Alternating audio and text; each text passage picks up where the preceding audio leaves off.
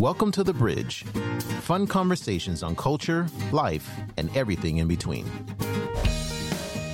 Hello, everyone, and welcome to The Bridge. We are a show that connects East and West. My name is Jason. I'm originally from California, but living here in beautiful Wuhan, China. Today with me is Alex. Hello, everybody. This is Alex. I am repping the northeast part of China, but I'm speaking to you from Beijing, China.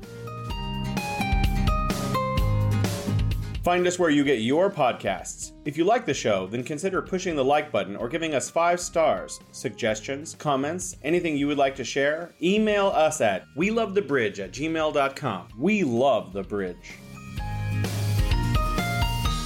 Today, we're going to be conducting an interview with two amazing members of the film community. Please welcome to the show Linq Yim, originally from Hong Kong, who has studied in New York, now lives in Beijing. He's a writer, singer, director, actor whose work includes credit as an assistant director in the movie The Kitchen, Pavilion of Women, and Floating City. He has done television commercials and recently has won an award after another. He has won the Sky Award at the Pingyao Film Festival.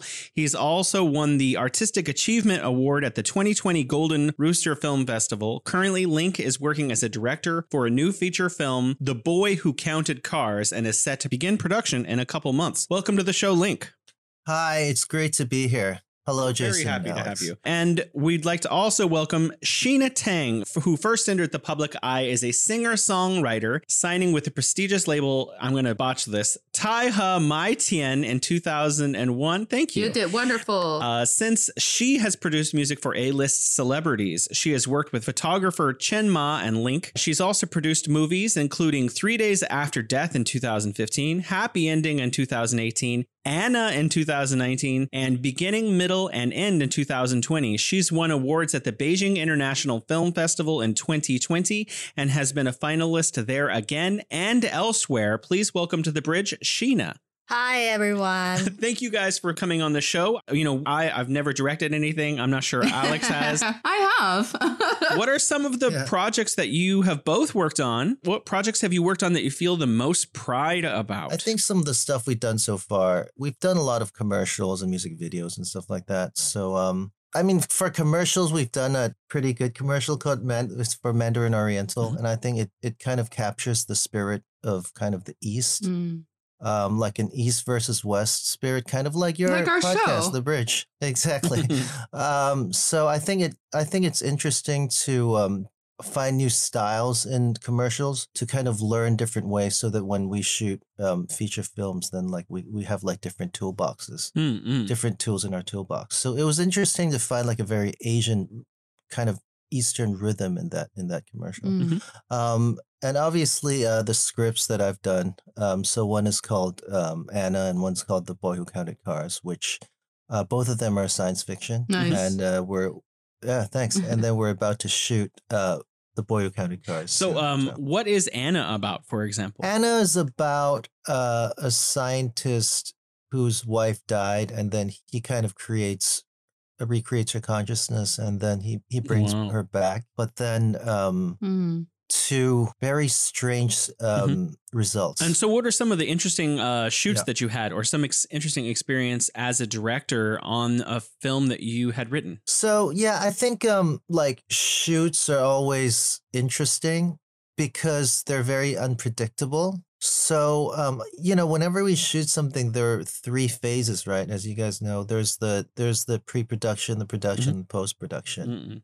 So pre-production is usually like very it's more lonely and it's um it's more cre- it's it's the most creative. I was about to say it's probably the best part. Well, I, I actually like all three parts, but I think pre-production in general is the most creative because you're just by yourself most of the time. Mm, But while you're shooting, it's just compl- it's always crazy, mm, and no matter how many times you shoot, because like I've also been like assistant directors for like you know very experienced directors. hmm It's never not crazy. Uh, uh, you, you try to make you try to have you know control within chaos, and but at the same time, it's fun. I guess. Well, how long does it take? How many times do you typically shoot the same part of a scene? Like if you're doing like I don't know, like a 10 second clip or a 30 second clip, how many times do you do it before you like have enough variety that you feel like you're going to be able to get it in post? Yeah. Um. Well, actually, can I finish the last the last? I do have a little anecdote for you. Sure, absolutely. So, like in terms of interesting shoots, so when I was an assistant director, we kind of like were shooting in Suzhou one year, Mm. Mm. and then it was it turned out to be like the highest, the most rain it's ever had in like a s- a s- in like a century. so literally in a century. So we were arrive like all the trucks and everything. So like you know like almost a hundred people arriving at this river, and then like across from the river is this little island where like the Mhm. night before, well, where in the previous weeks we've like we've built the set there, and then we've we've decorated it, and we've actually I think put some lights even. And then the morning we oh, like of you know twenty trucks arrived, like the the island was gone. it was just gone. I know the stories too well. Oh yeah God. so and um it just you know it actually to be honest for that shoot it was really tumultuous because two two of the lead like for the same part two actresses Mm. left so one of them left after shooting for two weeks even Mm. so we had to like completely reshoot the same parts with like two monitors so one was like Yeah. with the original uh, shoot, and then the other one on top of it to try to emulate the exact same shots. So that was really crazy, I think. Mm, mm. And uh, yeah, it's never not crazy. So uh, exactly. you know, but like I like you know you embrace it. It's so different from pre-production. Mm. So um, you know, you really embrace. I, I like it. So in terms of like um in terms of like um, how long it takes for for shooting a scene, um, there there really aren't. I Mhm. think it really depends on personal preference. I try to not go more than. I've seldom gone more than ten takes. that was, uh, you know, 10 was not the a, a very low number. Oh, yeah. but- um, yeah, I mean, like, there's like you know people like David Fincher who goes for like fifty takes. I know, yeah.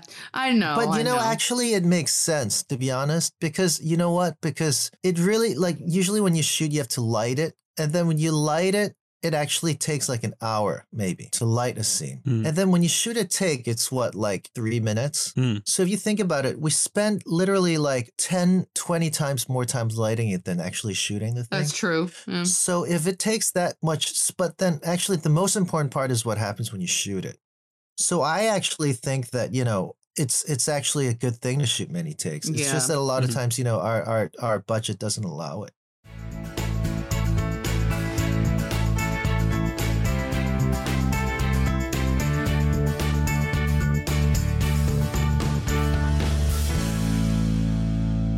You know, in movies Yeah. about making movies, oftentimes they they they indicate that the final shot is the one that the director is most happy with. Do you, when you're in post, do you often choose the final uh, time that you shot a scene, or do you end up choosing one, a different one? So I always start from the last Yeah. one because it's true. Because what happens is you keep shooting, and then for each shoot you adjust it a little bit. So like logically, the last one should be the one that where you say, okay, everything's cool, and then you know let's let's go. So I was talking about the first two stages of production. Now for the third stage for, for post production, there's also another kind of interest because in post production, in a way, you create your film once one more time from scratch. Mm. So it's interesting how like you have preconceived notions about how Yeah. something should go. And then when you cut it, it's it actually is completely different sometimes. Hmm. And that actually, to be honest, it's scary for me Yeah. Because it's like, oh wow, like I completely missed that even after so much time prepping it and shooting it. Like I was actually wrong. Mm. But you know, that's actually how it is because at the end of the day, it's it's a visual medium. So so uh, the only thing that matters is what happens Hmm. at the end. Yeah. So you never know. Do you have to ever go back and reshoot the same scene again? And how does, if you do, how does that make the people feel that need to all regroup again and do the same scene? like idiots. No. Um, I have I done that aside from that actress that left. Um, because the that, yeah. weather stuff. but mm. I haven't had the luxury of Yeah. reshooting. You know, I've read that like, you know, for movies like Star Wars, they go back and reshoot for months. Wow. Yeah. So a lot of like if you have the budget, um, I think I think it's it's healthy to reshoot because you know, as I said, like there are a lot Mm. because it's really interesting. Like no matter how many times you've done it, And there's like, always room to make it better. it never is exactly what you Mm, think it is. mm. You know what? I I I make this analogy. I think like filmmaking is like cooking, Mhm. but you've oh, you've never made the dish and you only have one time to get it Mm. right. Mm. So you imagine like a kitchen with like, but then it's like a huge kitchen with a hundred people, and then you make this thing for the first time from a, a recipe, which is our script. Mm. Mm. But the recipe is a completely different dimension from Mm. Hmm. from the food because recipe is just words on a paper, just like a script is. Yeah. And then at the end, at, when you make when it comes out, turns into food. It's you've got a different dimension. So when you jump a dimension, there are always things that you don't predict, and a lot of times, you know, it's for the better. Even you know, they're they're always you know when you're imagining like a whatever, like a chocolate cake. You know, mm-hmm. like no matter how much how how detailed you write it.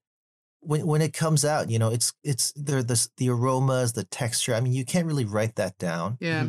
But so imagine you can only do it once. Like that's the kind of pressure that happens when, and the ingredients like sometimes would uh, run away from you and uh, yell back at you. So that's the kind of that's the kind of cooking we're doing. Yeah. And that sounds uh, like a fun scene in an animation Yeah. movie that you could make. True, it's true. yeah. Actually, I think the the dish can't be by the experience doing the same one because the 100 people together to work together. Hmm. But if one person, the chef, just one, he can control the quality. You know, I mean, so that's the movie shooting or the commercial shooting, just like a lot of people together to make a dish.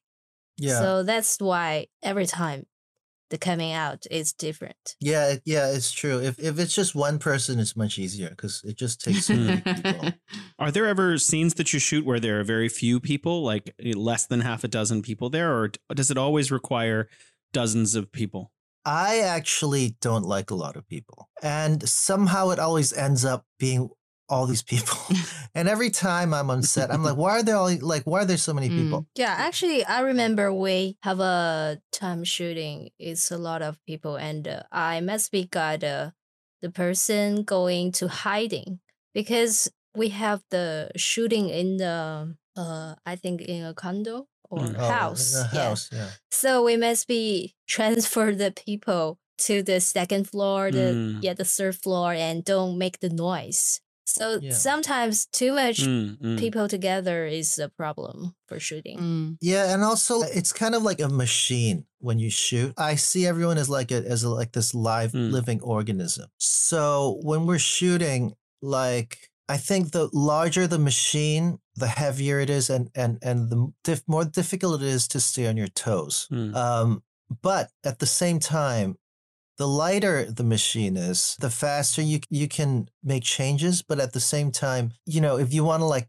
change the way your lighting is, it's slower because you have less manpower. Mm, mm. So I think there's a really there's it really depends on on the director's Mm. preferences. Like for for example, Mm. like someone like Stanley Kubrick, I hear he has only like a dozen people on set. Mm. Yeah. So which is like a you know basically like a student's production, which is great. So I'm really trying to have less people all the time, but a lot of times like the people who are um, funding it are kind of are worried that if you have too little people, then you know your productivity might be low. But for me, like as a director, sometimes like I've I, I can give an example. For Mm. example, there was this one scene I shot where it's like two people saying goodbye, Mm. and then I shot it as like kind of this like in my mind it was very like it was like this it was sunny and then they say goodbye it's Mm. tears but they're smiling and then we shot it and then like two hours and then um and then we're like all right we're done we finished all the shots and let's go Mm. and then just after everyone is already moving on to the next scene I just realized that just no matter how I shot it, it just didn't feel right. So finally, I realized that it was the tone was completely wrong. I should have made it like at night, and like the person saying goodbye should be very like cold,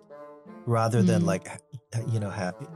So I made the decision to like go back to the scene that we just shot, which actually is it's a very big decision because you have to understand that when we're shooting like eh, you're burning money Mm. every second so basically to do that to to, to make that decision i think Mm. um you know i first of all i had to realize that like it was wrong and second of all i had to have the guts to say i'm sorry Mm. you know let's let's do that again in that situation if the crew were like even bigger like 200 people Mm. i don't know if i would have the guts Yeah. to say let's let's redo it because the machine is so big. So sometimes like you know i feel like in, in the middle of the machine like like i'm responsible for everyone. Like if like 50 people are already like say for example if 50 people are already like scaling a, a building to to to to to rig Hmm. lights I, I i I don't know if i'd had the stomach to tell them to like climb down and let's redo this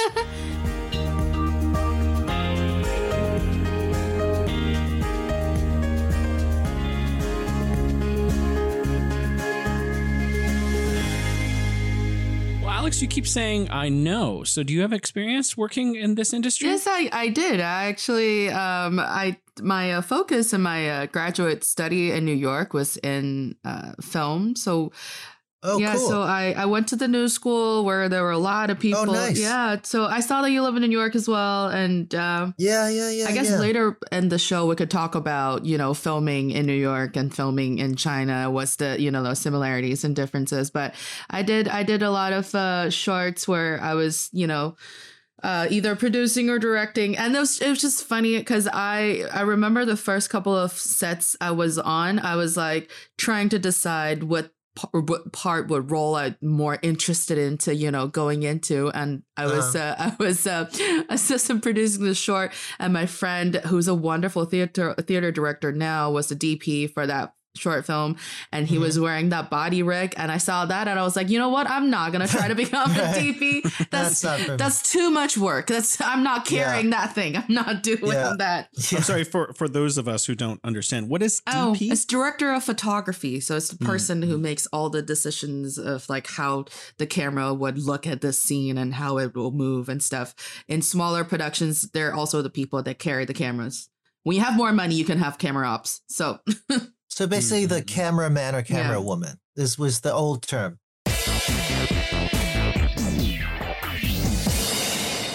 Linq, I have another question. Yeah. Other than like actually setting up or all of the people in your team, like how do you psychologically get ready to go and direct? Do you just like already know what you want from like weeks of planning or the day of? Do you do you have a routine or like That's a great question. Um, because I'm actually all about this. So I'm actually quite obsessive, and um, I really like to prep a lot. So I've I've done this. So for Mm. the film we're about to shoot, The Boy Who Counted Cars. So what I've done is so a lot of times, like you know, I think there's several levels of preparation. One is maybe you do a shot list, which is uh, you list out Mm. beforehand the shots you're about to shoot in text form. And then more than that is the storyboard. So you draw out little pictures. So a lot of times, like Mm. if we do storyboard, a lot of time people would do storyboards for like uh, maybe the, the more complicated sequence, the action sequences and everything. yeah, So for what I did was I actually spent two and a half months with a storyboard artist and we boarded the entire movie. nice. Hmm. So yeah, so uh, we done we spent two and a half months and then we drew like a like fifteen hundred pictures. Wow. And then being the obsessive person I am after that, because you know I'm the type of person like I really need everyone to know like what we're doing. Mm. So after drawing that out, I'm like, if I just sent this out to everyone, I would still need to explain what these pictures. mean. Yeah, Hmm. I, I kind of like um, asked for a, a meeting for everyone to come, not just like department people in like creatively, but also like the the finance people and everybody in the. In, in- Mm. and then I'm like, we have to know, you know, yeah, you guys have to know how we're spending this money. So basically, I started with the first shot, and then I explained the first shot all the way up until 1500 Wow. shots how long did that take? and then I, right, and I even had like music. I had like uh, references. Uh, I even acted out the scenes. yeah, So that took me about like eight and a half hours. Wow. So just me talking, yeah. and then um, and then I recorded the whole thing. Mhm. I shot the whole thing, and then this eight and a half hours of, of, of video. I'm like, so whoever it's not um, here. comes in exactly. I'm like, don't talk to me until you've you've watched eight and a half hours. to be honest, it's the best. It's the best money spent, I think, on any production Hmm. because it actually makes things super efficient. yeah, And um, I really don't because I'm really obsessive with like every everything I can think about. I would kind of like tell everyone. Um, you know, so like I don't want to be telling the same thing like 50 times. Mm. So basically, um, once everyone's watched that, everyone is super. It's so clear that everybody. I'm really happy about this because everybody is like super like on point and like um, they Mm. know exactly what is required for the scene. So I, I, I let's talk a little bit about storyboards. Storyboard doesn't mean that you have to shoot it exactly like it Mm. Because if you think about it like if i if i do the opposite which is if i don't think about what i do until the day of the set Mm. the day of shoot then basically you have this huge machine revolving around you and you have a lot of pressure to create to make the right decisions. So why would i want to do that when i could make the same decisions when i'm like lying on a couch at my apartment? So basically like that i think like when i'm storyboarding at home you know i drink some coffee or you know drink some you have some wine you you know you, you whatever like Yep. you know you're super creative and then you can you can like make mistakes like on the piece of paper and not like on the day Mm. so what happens is that when when you when you draw the storyboards you really realize that what a scene requires Yeah. so when you know what a scene requires, when you're shooting, you might change the angle. It might not be the same angle you vision. Maybe like this angle looks nicer, blah blah blah. But the the function of the shot is the same. So for example, if I know for for a fact that I need a shot of this guy, you know, turning his head and looking, you know, toward the camera, you know, that maybe for a kind of Mm. punctuation shot. Maybe he doesn't have to turn his head. Maybe he's like sitting down. He's he's looking down and he looks up and looks at the camera or whatever. Like it's the same function, but I know I need that function. So Mhm. yeah, it's it's very it's super useful.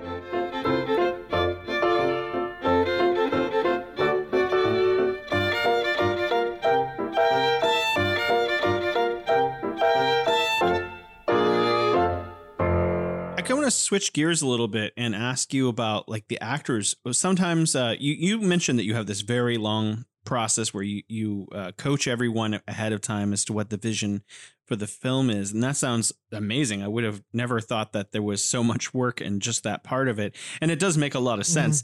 but when you're on the day of, do you ever have actors have visions of how they're supposed to uh, execute, and you have a different vision, and it, if you give feedback about how you want them how, does that always go well or do some people take feedback poorly So I think um actors usually come in the latest, unfortunately, in the in the process. Mm. because um because you know obviously they cost the most so um so they usually come in the latest uh, but like a lot of times like y- you know once you cast them you can have some sort of like communication Mm. but they you know like nowadays like unless you're a huge director i'm guessing there really isn't you you wouldn't like rehearse for like a month or whatever Mm.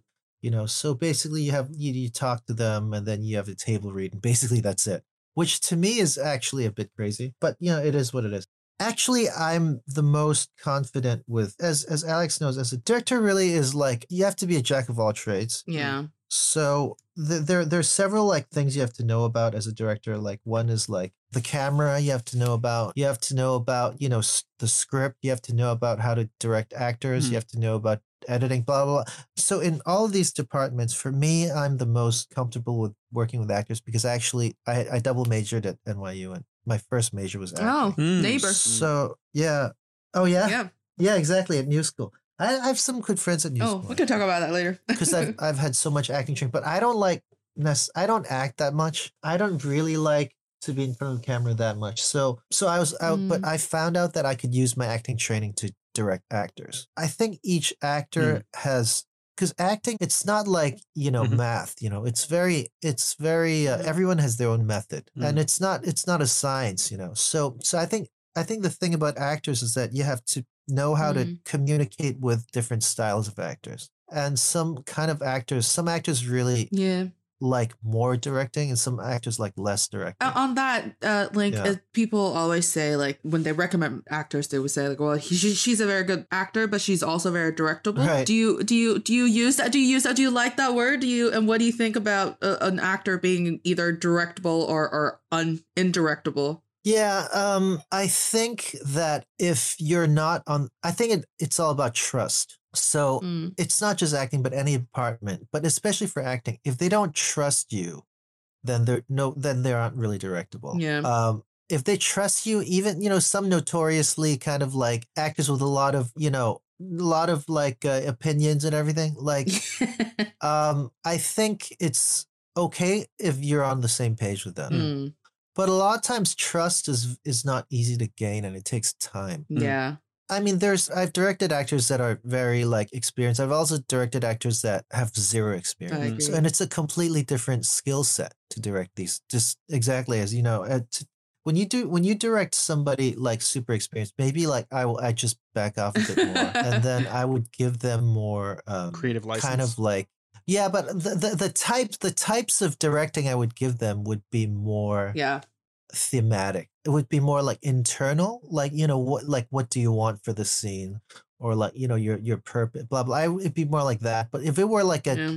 have directed non-professional actors. Non-professional actors, you would really give them the result. Look, yeah. So we just tell them to smile here, to like to look down there, and sometimes like you know I've directed non-direct non non-professional actors that, and at the end they look really good. So um sometimes like in, instead of like smiling instead of like telling them why you need to smile, I would just like as we're as we're like shooting, I would just make a joke right in front of them and they'd smile and just Yeah. use that. And then I'd cut and you would cut the opposite of them smiling to maybe like they're they're seeing like their girlfriend on the other side, you know, on the opposite side. am- but it's actually just me making a joke. I am yeah. so good at that because I also do Right. I also do photography and I work with dancers and I was just like right. tell that I would be behind camera and they would be doing poses and I would just be talking nonstop like a maniac person. Be like Exactly. Imagine there's a beautiful meal in front of you, but you're like, oh, you don't want to eat it. And you make up all of the stupid stuff just in front of them and you talk to yourself Exactly. and it's funny. It's funny. Exactly. I, I would literally just say, "Oh, I just farted." I just like really loud, and then I would just use that, and then I'm like, "Okay, let's move on." The thing you do for know- art. Yeah.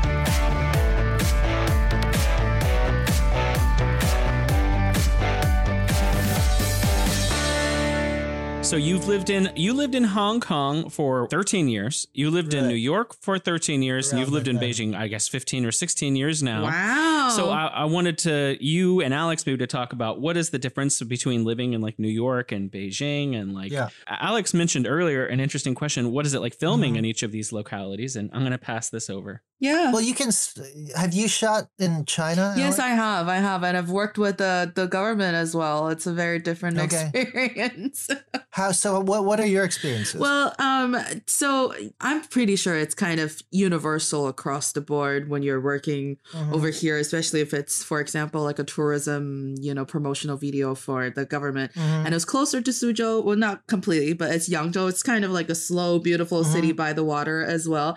We we luckily didn't have that much rain, but we had the hottest days in I think it was in it was in August. It was in August, and we Mhm. had uh five people on my crew uh who had a heat stroke, including myself. It was Oh no. it was it was it was funny but the the government always had someone there just making sure everything was like set in place even with that we had to change uh location because the location that we you know uh recce before didn't work like on the day they were like oh no you can't have that room i was like oh no. That's Okay, fine. So it's it's the it's the same story everywhere, but I generally find it a little more like we have never even for our indie film like indie film shoots or Mhm. whatever, I haven't been stopped here yet. I haven't been stopped by people. Well, for news, yes, but not for like other type of Mhm, shoots. mhm, I, I mhm. felt like in New York, people had a more guarded, uh, you know, mentality when they see people, when they see you like walk around with a camera, and especially if it's a film crew,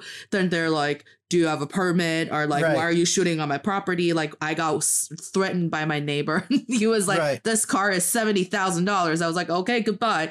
Um, I have never had that happen to me here, so I wonder if that's the same situation yeah. for you as well. Yeah, yeah, I, I would agree. Here, it, it's actually it's much easier to shoot uh, on the streets in, in public areas in China. I think uh, have like a bigger bigger crews than than we would like get permits, but it would be like for the area. But like uh, in the U.S., it's a lot of maybe just for like a street, Yeah. and then you have to cross the street that you can't use it. Mhm. So it's actually easier to shoot here. Right? People just want to Yeah. look most of the time. Like they want to just watch. Yeah.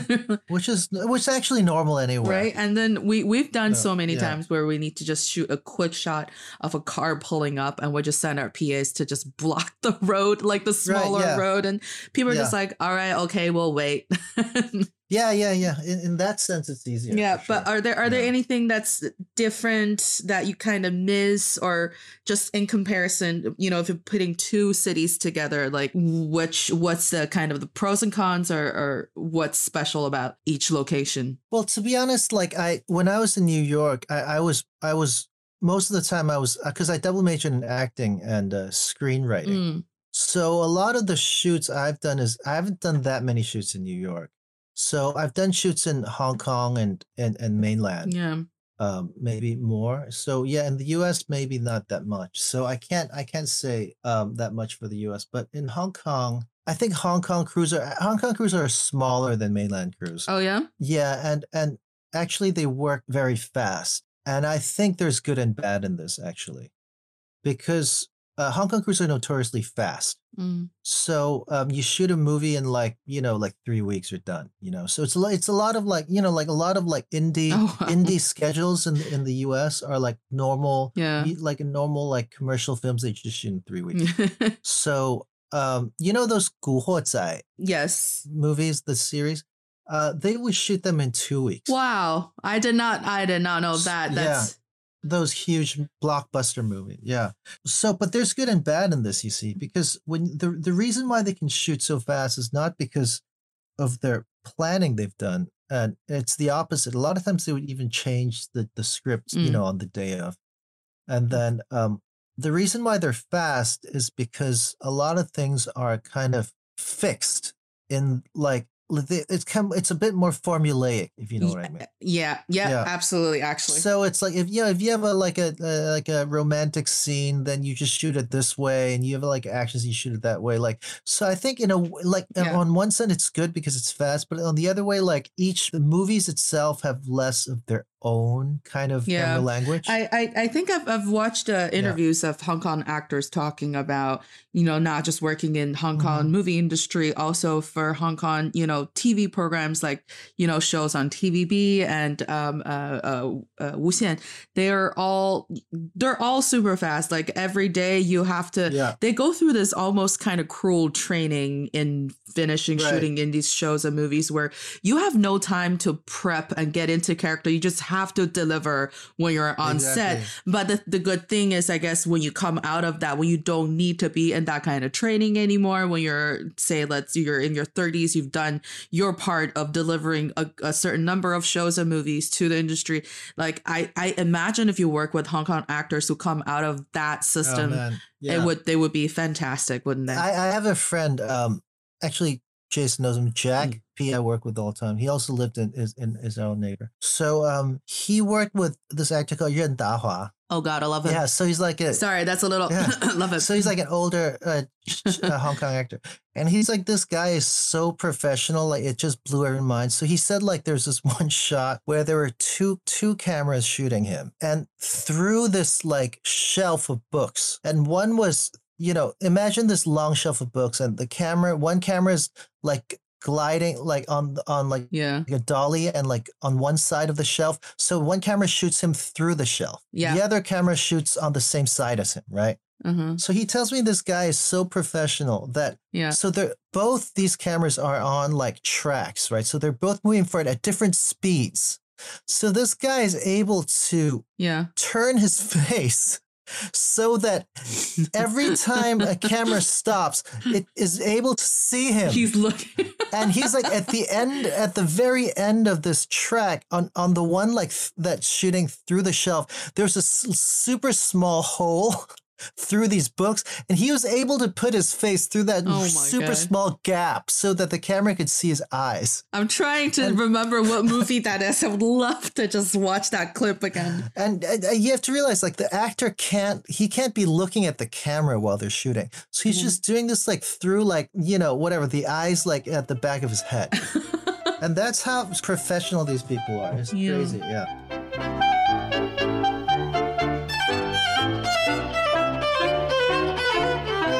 would you say, you know, about the sci-fi movie market in China right now. You you mentioned a couple of your movies are in the sci-fi genre. Yeah. Mm. There's a lot of uh like Wandering Earth, a lot of movies that seem to be coming out in this genre Yeah. in the mainstream. How do you feel about like the development of science fiction in China these days? That's a great question because, um, you know, I actually started writing like maybe six years ago. And at that time, there wasn't a lot of sci fi yet. But after Wandering Earth, it kind of like opened a door. Mm. And at the same time, the government has has this like policy out that promotes, you know, sci-fi movies and like they want to support sci-fi movies. Yeah. So it's a good time for it. But at the same time, it takes time to make sci-fi films, you know, especially hard sci-fi films. Yeah. Because, you know, it takes several years to prep. You know, Wandering Earth would take several years. I actually do what they call like real sci-fi, like or like soft sci-fi. Uh, So the kind of sci-fi I do is kind of rooted in the real world. So it's it's easier for you know these movies are are easier than like you know the Wandering Earth or whatever. Yeah. The next question I, I really wanted to ask Yeah. Sheena specifically, like because Mhm. she does a lot of production with Linq. Like, do you? I mean, he's obviously directing, but you're producing. Do you? Yeah. h- How does? What's your relationship like when you're producing Linq? Does Linq take your feedback, and how does that work? For me, I just uh, you know support him because he's um he had very uh clear direction. So I just uh, doing my work is Mm, mm. to pray for everything is ready. You know, the all the crew and Mm. uh, all the stuff smoothly going on.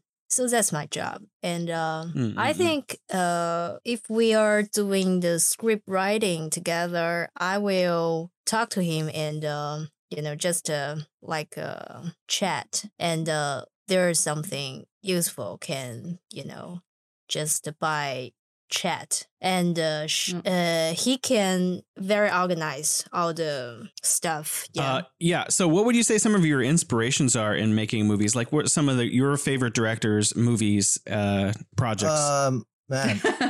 So, um, I actually have this. Um, I have a list actually, and I I- and actually I urge all like aspiring filmmakers to do the same. hmm So I have like this list of movies that I really like. I separate them into like three tiers. wow. So um yeah, like tier one, like my favorite movies, and then tier two, you know, tier three less favorite. Yeah. But like a kind of like I, I separate them, and I urge everyone to do it because if you're a filmmaker, like knowing what you like can really inform what you do. yes Sometimes when you like something, it doesn't mean that it works for you, like this style works for you. or you agree with everything about it. Exactly. So it's good. t- It's really good for self knowledge. Yeah. You, at the top of my head, I really like um, what I, I like filmmakers that are genre filmmakers with their own unique style. So, for example, like David Fincher, Mm, or like um, mm. you know, or like uh, Nolan, or Mm, Yeah. Denis, Denis Villeneuve. Oh, he's the best. The, the ones who are alive, and then the ones who are dead, like like Hitchcock, Kubrick. So all, all these people are kind of like along the veins of like creating like um genre movies, but have their own unique style. And like I would say Fincher, Hitchcock, and Kubrick are kind of like obsessive. Mm, mm. I'm not kind of like Kubrick is super obsessive. Very. And like, you know, I'm I'm I'm not comparing myself to them, but I'm also quite obsessive. So Mm, I, I I can I can relate to mm, that. mm. Uh, Sheena, what kind of movies do you like? She likes different, ve- quite Actually, movies from I that- yeah, me. I like a lot of different type movie, but also like Linq said, I think the people who want to directing or producing, I think most directing the movie, he must be understand what kind of movie you like and what kind of movie Mm. you can make. That's different because because uh something is you know yeah the self knowledge. So Sheena also uh, directs some stuff herself. yeah. So for me, So if her style is completely different from mine. Yeah, for me, I love to watch a lot of Mhm. you know uh genre movie.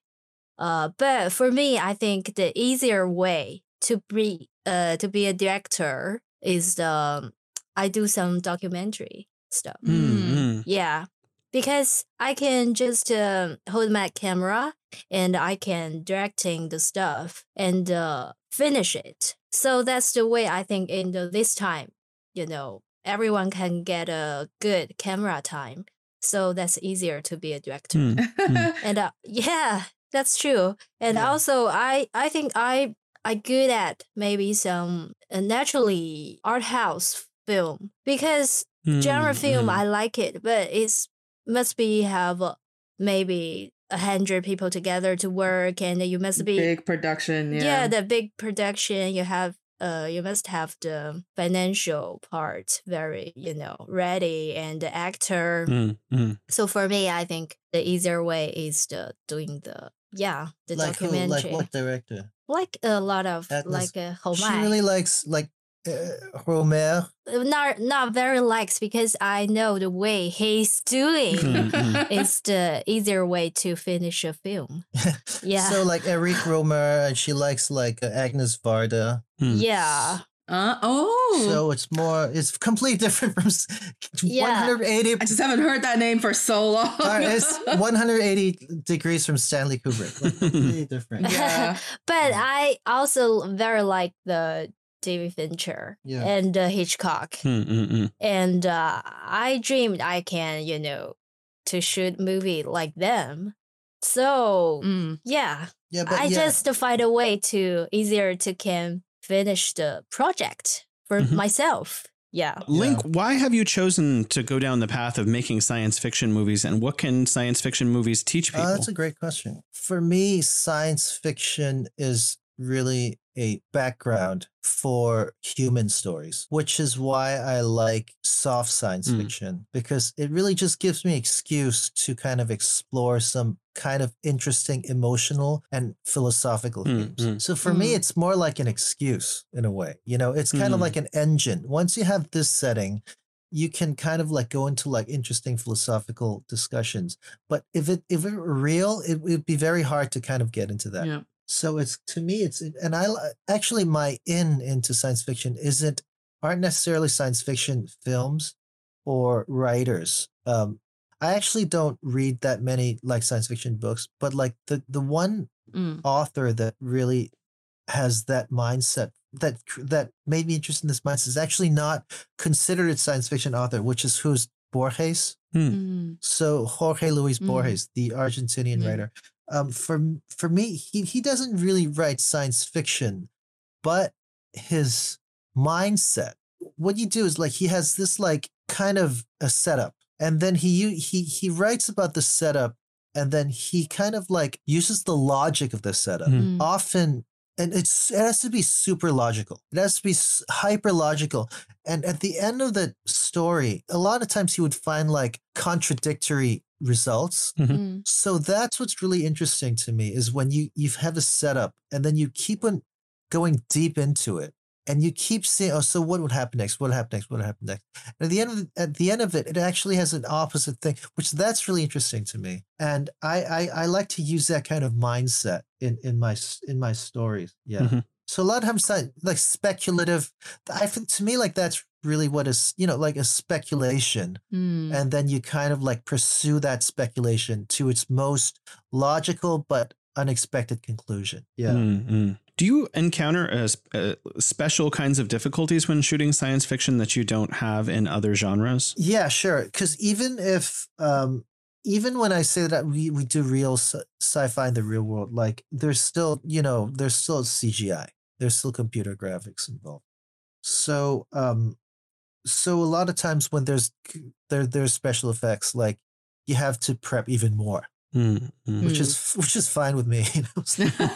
I'm Mr. I'm Mr. Prep. Mr. Prep. So every time when we sh- before the shooting the commercial or stuff, he will ask me, "Sure, everything's okay? Are you sure everything is okay?"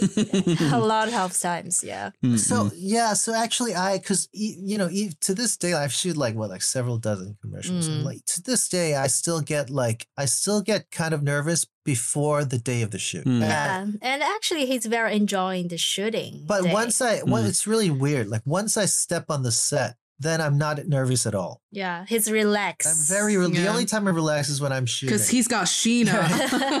I think maybe he's born for directing. No, I think I just like I don't mind it now. Like once once we're on set, it's like there's nothing I can do anymore but to just try to make this the best. But before we're like before set, I feel like there's so much more we can do. But w- once Mm, once I'm mm. on, I'm not I'm not nervous at all. Actually, I'm, I'm very relaxed. Just Yeah, let it yeah, happen.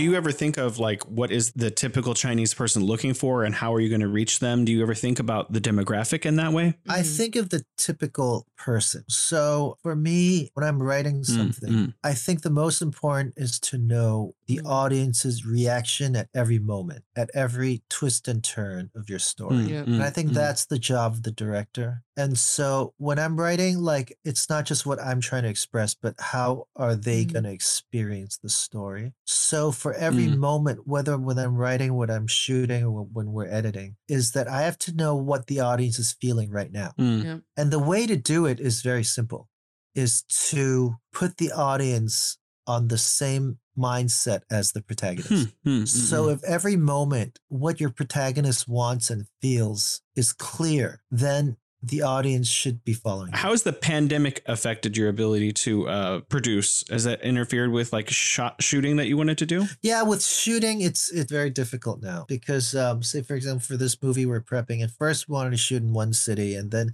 that Mm, city like you know had some cases, yeah. so we so but we already like did all the scouting, so like and then we have to like go to a different city and we had to look for locations all over again. Mm. but actually for creation creating it's in a way it's for writing Mm. it's easier because you have Mm. more time at home That's too true. yeah so for actually for this story like the the boy who counted cards that's how it came up uh, that that's how it came about because actually before the pandemic anna my the, the other script basically we already found investment Mm. Mm. and then right before the pandemic uh, all of a sudden everything like collapsed and so when the pandemic happened in like 2020 like i was really depressed in the beginning because like it, it just collapsed and so i was actually inspired to write this Hmm. script the boy who counted cars so yeah it's just you know you never know man. For our Chinese listeners, and we do have quite a few, what is the Yeah. boy who counted cars Chinese name? so it's funny because i actually came up with the english uh, title first so but if I, at first i translated it directly into chinese boy who counted cars in chinese it really sounds like an like a elementary school uh, math pr- program So um, in Chinese, it's di- it's a completely different name. So in Chinese, 我抬头发现两朵一样的云. Kind of.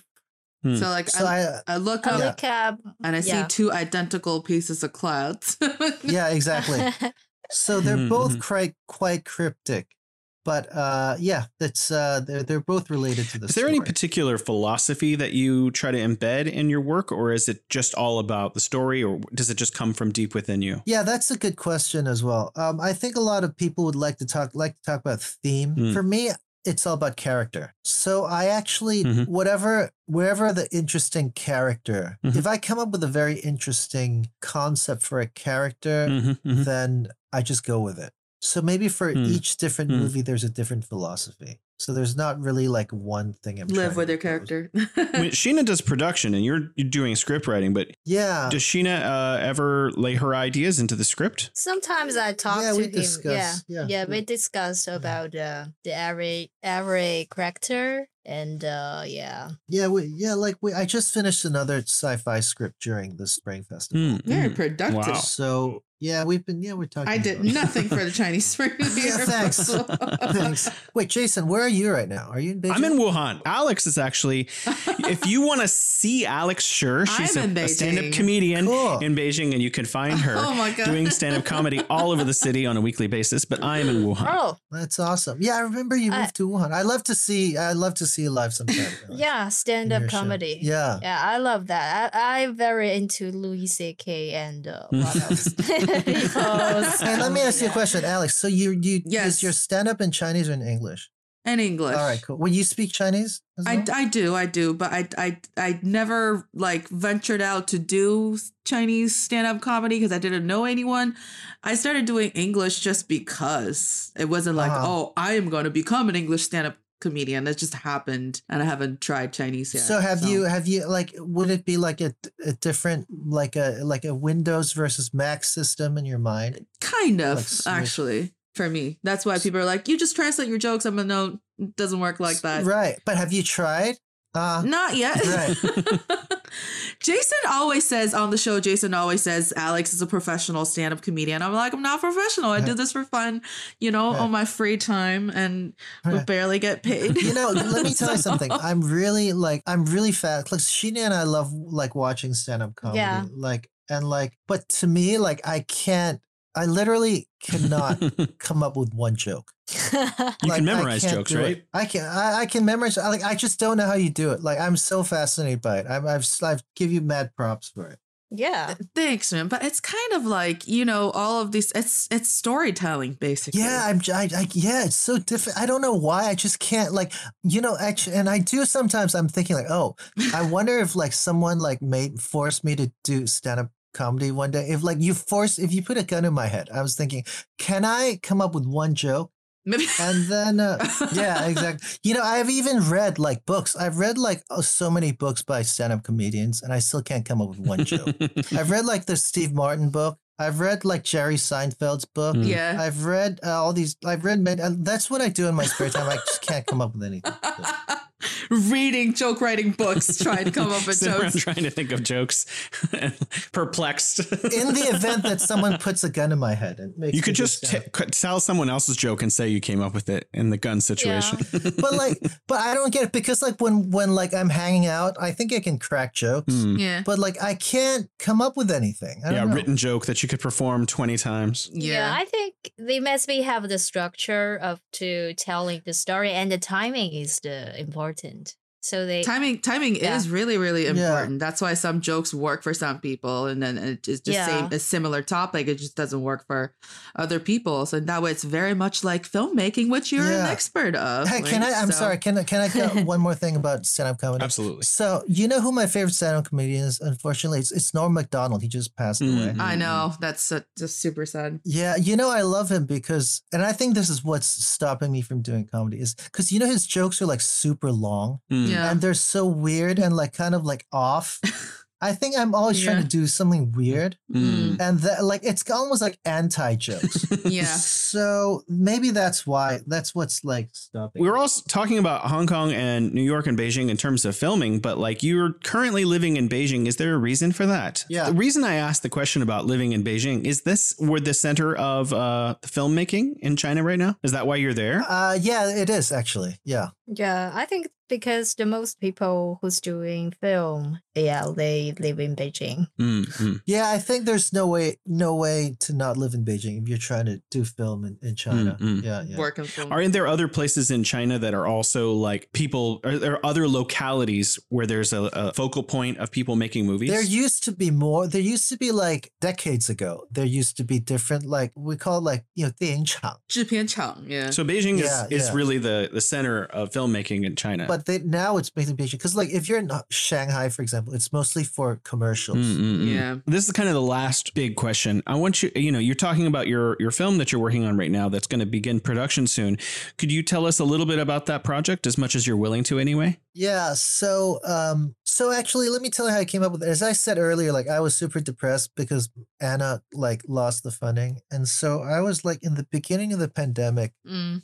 I was kind of, um, you know, everybody Mm. was stuck in their apartments, Mm. and then like I kind of had this like Mm. had this vision of like everybody alone, but just separated by a wall. Mm. So I was imagining everyone in our in our building like Mm, by themselves, but they're just separated by one wall. So uh, this idea of like being alone together, and then I was thinking like I'm really used to this kind of alone together thing because I grew up in a city, right, in Hong Kong and, and also in New York. You know, when you're when you're like getting out of the subway, ev- everyone's basically their own island. Mm. You know, yeah you're like you're with like a you know 200 people around you, but everyone's like in their own little world. Mm. So in my mind, like you know, at the beginning of the pandemic, at least, like this concept of alone together was really like uh, the pandemic was really like the whole world Mm. was alone together. Mm. So it was really like the most extreme version of this concept.